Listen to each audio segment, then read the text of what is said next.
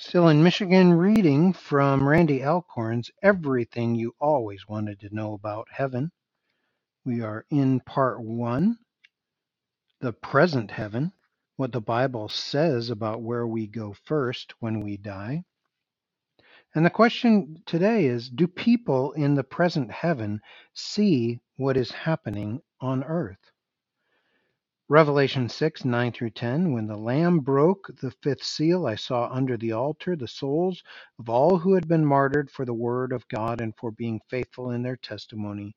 They shouted to the Lord and said, O sovereign Lord, holy and true, how long before you judge the people who belong to this world and avenge our blood for what they have done to us? If the martyrs in heaven know that God hasn't yet brought judgment on their persecutors, it seems evident that the ha- inhabitants of the present heaven can see what's happening on earth, at least to some extent. Revelation 18:20 says, "Rejoice over her fate, O heaven, and people of God and apostles and prophets, for at last God has judged her for your sakes." When Babylon is brought down an angel in heaven refers to events happening on earth and speaks of them to people living in heaven. Clearly, these inhabitants of heaven are aware of what's happening on earth. Revelation 19, 1 and 2 says, I heard what sounded like a vast crowd in heaven shouting, Praise the Lord! Salvation and glory and power belong to our God. His judgments are true and just. He has punished the great prostitute who corrupted the earth with her immorality. He has avenged the murder of his servants.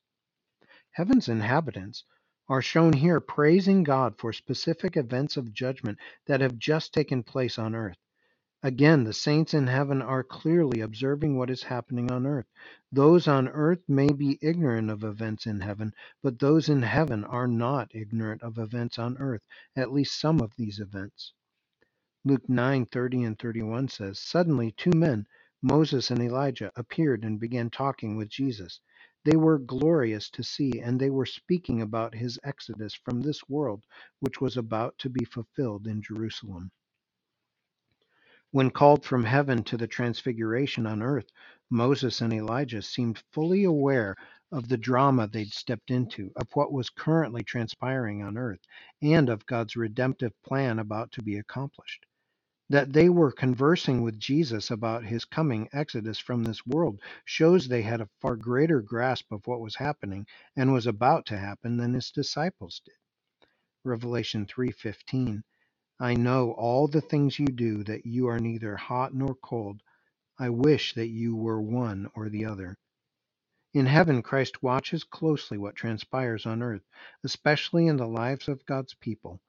If the sovereign God's attention is on earth, why wouldn't the attention of his heavenly subjects be focused here as well? When a great war is transpiring, are those in the home country uninformed and unaware of it? When a great drama is taking place, do those who know the writer, producer, and cast and have a great interest in the outcome refrain from watching? Luke 15:10 says there is joy in the presence of God's angels when even one sinner repents. Notice this scripture does not speak of rejoicing by the angels, but in the presence of angels. Who is doing this rejoicing in heaven? I believe it logically includes not only God, but also the saints in heaven who would so deeply appreciate the wonder of human conversion, especially the conversion of those they knew and loved on earth.